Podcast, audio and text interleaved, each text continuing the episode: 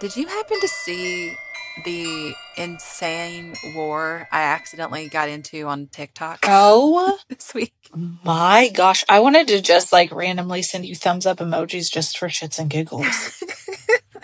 it's the God. weirdest thing. I had no idea. Like here, so here's in case you all are not on TikTok or you just missed it or whatever. I was texting a friend of mine. They responded with the thumbs up, and my immediate reaction was like, "Ugh!" But I recognized how dumb that was. Right? Like this is all part of having um, anxious attachment style. Mhm. You overanalyze everything. right. Yep. That's me. And so, you know, I get a thumbs up and it makes me feel like somebody's being like, okay, go away now, you know? I also recognize that that's not real. That's just my brain Mm-hmm. Right. and it's silly. And so I made a joke about it. right. It was a very quick, very quick joke on TikTok. I hopped on there and I was like, listen, if we're texting and you send me a thumbs up emoji, now we're fighting. No further questions. Right. I thought it would just be relatable Yeah. and for uh, there were a whole lot of people who agreed, but for the most part, I tapped into some very strange part of the male Like psyche. a world of I, like men's egos that They're so mad. yeah. I mean, but listen, here's the beauty of it. Every one of those angry, angry men just made me a little bit of money, you know? Exactly. Because I get paid for every little tiny view. And it's not much, you guys. You don't make much in TikTok, Right. Mm-hmm. but it's a tiny little fraction of a penny every single time a man got mad at me. It was kind of beautiful in that way. so funny. And they were all like, and you're going to be alone forever. And I'm just like, oh my God. So scary. That's so scary. that and that's why I'll never date you. And I'm like, thank you. Good. thank you, sir. I'm so glad. It was really strange. But then then I had the idea to respond to them with Doc Holliday quotes from Tombstone. Because you guys know how Yes. that's my favorite movie. And that was really the most beautiful thing that's ever happened. I so love it so much. it's just so strange how that caused drama for no reason at all. Right. I was so confused by it. And my initial reaction was to feel like a little freaked out because I'd upset so many people because I don't like doing that. And then I realized, but these are all idiots. So These are just coming why from are you mad? holes in the ground. hmm Yeah. The best part were the ones who were like, God, what a stupid thing to get mad about. You're so dumb. And I'm just like, do you hear yourself right now? You're telling me this is a stupid thing to get mad about. Listen I to just what you're love it saying. so much. It's so funny. God, social media. It's a weird world. Anyway, hi. Uh, This is the Witches Magic Murder and Mystery Podcast. I'm Kara.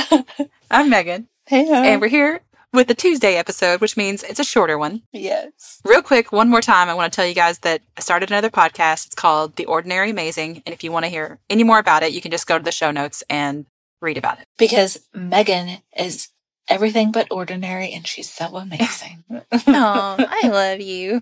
You're my little boo hag. Little boo hag. my little boo hag. Okay. So this is a witch story for you. Yeah. And it starts with an email from one of you guys. Oh, fun. This one's from Tish. She says, Hey, ladies, I absolutely love your podcast and I want to be your third bestie. Okay. Aw, yeah, sure. You'll have to be the fourth right after Olive, but Yeah. then, yes, you're Yeah, in. yeah. I have a witch I'd love to hear you cover. I went through your episodes, I didn't see her. Her name is Mary Parsons. Okay. I had never heard of her until last week when I was digging around in my family tree doing some genealogy work. I've been obsessed with learning about my ancestors and find myself digging through websites trying to find everything I can. Same. Yeah, I know, I love it. So there I was looking at my digital family tree, just reading names, and saw Thomas Bliss, 1583 to 1651. Cool last name, I thought, and I agree. Bliss is a great last name. yeah. And I clicked on him to see the image attached. It was a coat of arms, nothing exciting. but there in his info was a pretty big write up that I started reading, and I saw his daughter, Mary Parsons, accused of witchcraft in 1656 in Northampton. Oh. I had to know more. I went on to look at Mary to read about her witchcraft, only to discover she's my 10th great grandmother. How cool. I am a witch and a granddaughter of the witches they couldn't burn. oh, I love it. I love that. Mary was acquitted multiple times. What little I did read about her was very interesting, and all I could think was this needs to be a witch episode. I plan to do lots of research on her and hope to hear about her on your pod one day. Thanks for reading, Tish. Cool. Thank you for sending that in, Tish. Um, I think it would be the coolest thing in the world to find something like that in your family tree. Oh my gosh, yes. Okay.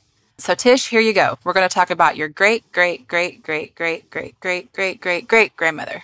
Yes. I think that perfect. was 10. Okay. I think so. I'm going with it. All right. Mary Bliss was born in England around 1627 and came to the Massachusetts Bay Colony with her parents and four older brothers sometime around 1635 when she was eight years old. Okay.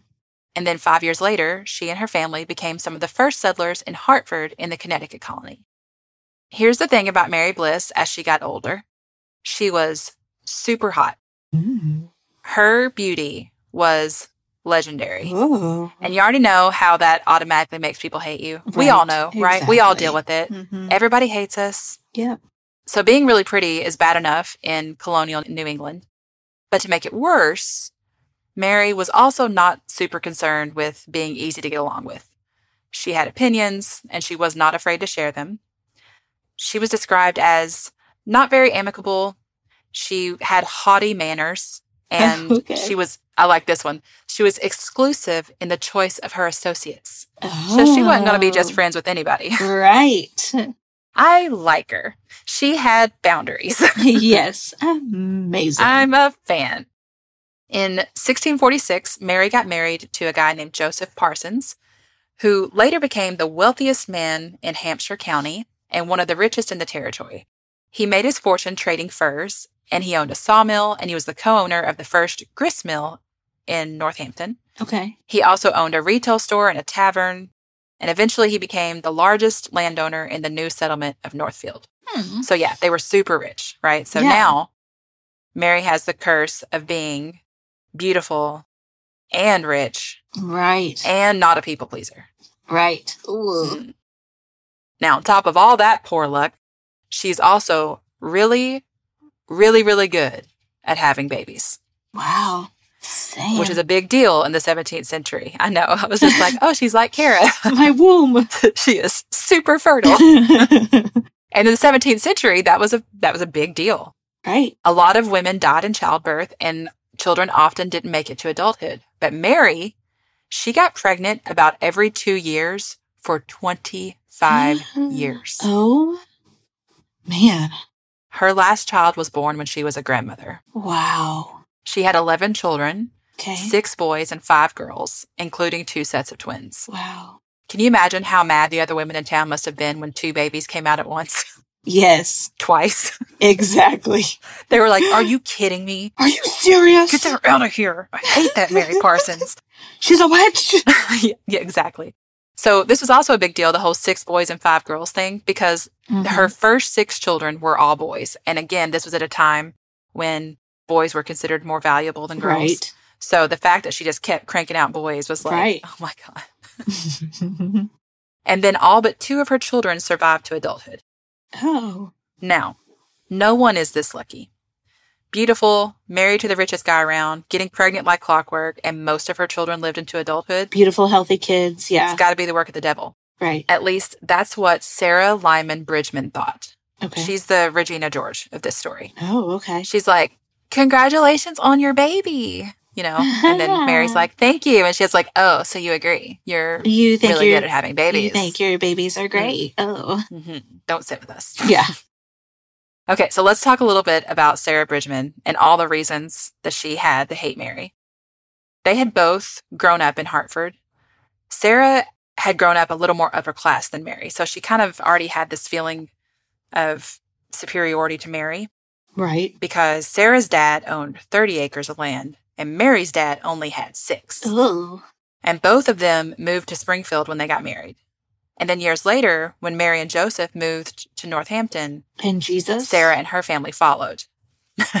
Mary, Joseph, and Jesus. So, you know, because Sarah felt like she was better than Mary, Mhm. but then Mary ends up having a more successful life in so many ways. Right. It's like one of those girls who peaked in high school. you Yes, know? exactly. And then you look at them today and you're like, whoa. Right. you go back later and you're like, oh my God. Wow. oh. Um, Sarah's husband was not wealthy and he didn't hold any sort of high status in town. She had eight children, but only four survived infancy three girls and one boy. Oh, wow. Okay. So Sarah hated Mary, Mhm. and she started talking about her suspicions that Mary Parsons had clearly made a deal with the devil. Oh, of course. The talk spread from town to town, with people adding stories of their own. They said that Mary would be out walking at night wearing nothing but her shift, which is basically a slip. They said she walked on water, like Wyatt Earp. If you've never seen Tombstone, you don't get like most of my references, but trust me, that's a great joke. yes. So, sometime around 1650, this is when Mary and her family were still living in Springfield, so they haven't moved to Northampton yet. There was a witch scare in the area, and there are a few odd things that happened with Mary during this time. So, apparently, she did like to go on those night walks, but I'm not sure if the part about only wearing her slip is true.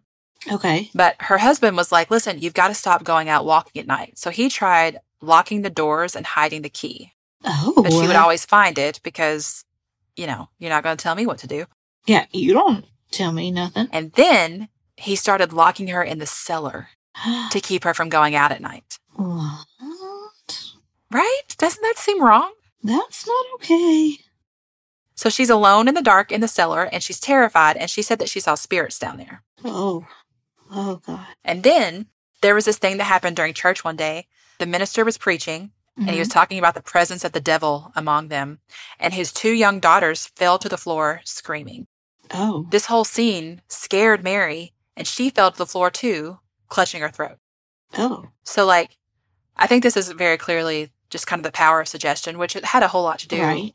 with all the witch hysteria. Yeah. This is before the witch trials, but still, you can kind of see see it coming where they're talking Yeah. about evil, and then you start see, you know, it's like how um whatever you're looking for, you'll find Right. it, and that's why it's so important to train your brain to find the Yeah. positive things because then you see the positive things, and this is like you're training your brain to see the devil and witchcraft Yeah. and evil, Yeah. you know?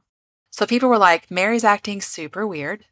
And we don't really know what that was all about. But we do know that around the same time in 1650, Mary had just lost her second child and her father had died. So maybe she was just struggling with some mental health stuff, Right. which made right. it Yeah. made her particularly susceptible to these feelings of hearing about the devil and now it's overwhelming because you're already feeling down. Yeah. Okay, so that all happened in Springfield. But the stories about her behavior followed Mary to Northampton, aided, Oh. of course, by Sarah Bridgman's gossip. Of course. So people blamed Mary for the. Even before social media, word traveled so fast. exactly. Gossip has always been a thing. yes. People blamed Mary for the death of livestock. They blamed her for injuries to Jeez. people in the town. Sarah said that Mary had threatened her son. And she was also like, and Mary cursed a young girl back in Springfield, causing that girl to have fits. What? I'm about to cause you to have a fit. That's probably what she's thinking. So when Joseph Parsons heard about this gossip about his wife, mm-hmm. he in 1656 he sued Sarah for slander. Oh. Now this was a little risky because usually the plaintiffs would win these cases, but the Right. fact that he pursued this case at all meant drawing attention to these witchcraft accusations. yes. So it could be like now she's going to have to defend herself against those Right. but it didn't work out that way. There were a whole lot of people who came forward and testified, and some people testified that they had seen witchcraft activity. Other people testified that like all of these examples were just crap and that she's Right. totally harmless. And the Parsons ended up winning that suit, which just made Sarah hate Mary more. You know, Exactly. Yeah. she was ordered to make a public apology and pay a fine. Oh. A public apology? That's going to be so embarrassing. I know. I was thinking like, I wish that was still a thing. Yes. Did they just exactly. order you? Like you apologize and you do it Mhm. sincerely. And if they if Yes. they're not satisfied, you make them do it again. Yes, I love exactly. that so much.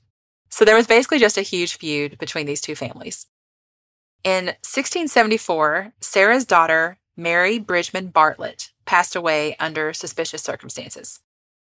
Now, I read a few different articles. One article said that Sarah had actually passed away by this point, Okay. then other articles said that she hadn't. So I'm not entirely sure if Sarah was still around by then, but the feud was well established whether Sarah was still living or not. You know, their Right. families just hated each other. Right. So when Mary Bridgman Bartlett died, her husband Samuel decided that Mary Bliss Parsons must be responsible. oh my gosh. And this is when she found herself formally accused of witchcraft. What on earth? Didn't take much, you know. No. She's pretty and she's rich, Kara. What what more do Mhm. you want? What are you going to has a healthy womb? Get her out of here. Get her out of here. Local magistrates ordered Parsons' body to be searched for witches' marks. so, like birthmarks, you know, then that we Yep. discovered those were. Yeah. Although it didn't say if any were found. Now, when the case went to trial, we don't have the court records of this specific trial, but we do have the court records of the slander trial, and it can be assumed that the accusations made in her witchcraft trial were similar to what had been laid out during the slander trial years earlier. Mary, of course, said she was innocent, and the jury agreed. Thank goodness. Right. She was acquitted on May 13th, 1675. So we're coming up on the anniversary of her acquittal, which I also enjoy. That's exciting. Now, even though she was acquitted, Mary and her family never really escaped the witchcraft rumors. They left Northampton and moved back to Springfield in like 1679, 1680. Okay. And in 1702, and this is what, like 22 years after they'd moved back Mhm. to Springfield, Right. someone went up to Mary's grandson and they were like, Your grandmother's a witch. What? So it just goes to show how, was she like go kick rocks? Like what? I hope so. I just think it's, you know, it's like, it's not enough to ruin someone's life by accusing them of witch. I mean, that's all it is. It's all it takes. An Yeah. accusation of witchcraft, whether you're found guilty or innocent, Right. really sticks with you. Yeah. You know? Yeah.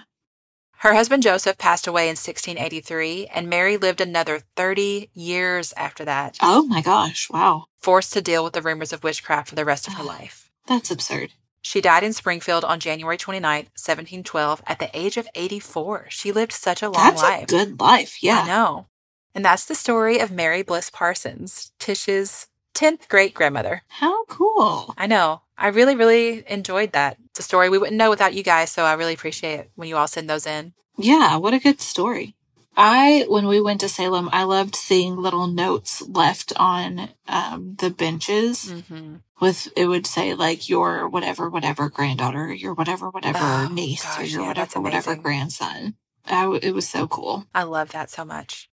Yes. All right. Well, thank you all for listening. Yeah, thanks for sending in your stories. We love them. Please keep sending them. We will get to them eventually. Yeah, we're getting to them a little bit at a time. Okay, we love you. so much. Goodbye. Goodbye.